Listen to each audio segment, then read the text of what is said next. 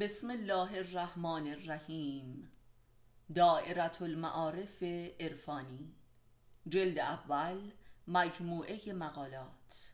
معلف استاد علی اکبر خانجانی. فصل اول فلسفه آدم و حوا. خودشناسی جنسی. همسر کیست؟ خداوند در کتابش می‌فرماید که از جنس نفس هر کسی برایش همسری قرار می‌دهد و نیز می‌فرماید که مؤمن با مؤمن و کافر با کافر ازدواج می‌کند. این ماهیت ازدواج های طبیعی است که به نیت زناشویی رخ می‌دهد. البته ازدواج های مسلحتی و یا عقیدتی هم وجود دارد که از این قاعده مستثنا هستند.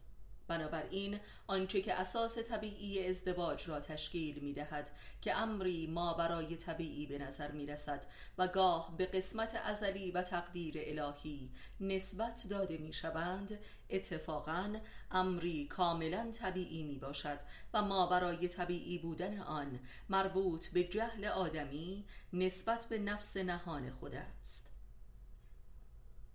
همسر هر کسی نفس آشکار خود اوست که در مقابل او قرار گرفته است و لذا واضح ترین آینه خودشناسی اوست. آینه بنمود چون نقش تو راست خود شکن آینه شکستن خطاست. این حکمت بیش از هر رابطه ای مربوط به زناشویی است. لذا هر خطا و ستم و ناحقی که آدمی به همسر خود نسبت می دهد دقیقا از خود اوست.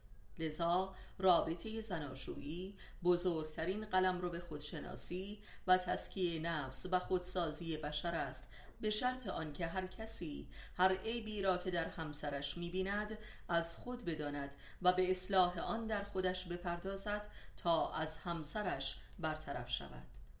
این یک اصل ذاتی در هر رابطه است که در زناشویی به اشدش حضور دارد و عمل می کند. همسر تو نفس اوریان خود توست و زمیر پنهان توست که در مقابل تو عیان شده است. پس اگر ازدواج اساس ذاتی تمدن و دین و فرهنگ است بدین لحاظ است که هر کسی آینه نفس خود را مییابد و خود را در همسرش به تماشا می نشیند معامله که هر کسی با همسرش می کند در واقع با خودش می کند و سرنوشت خود را رقم می زند این است که سرنوشت هر کسی در ازدواجش تعیین می شود به دست خودش.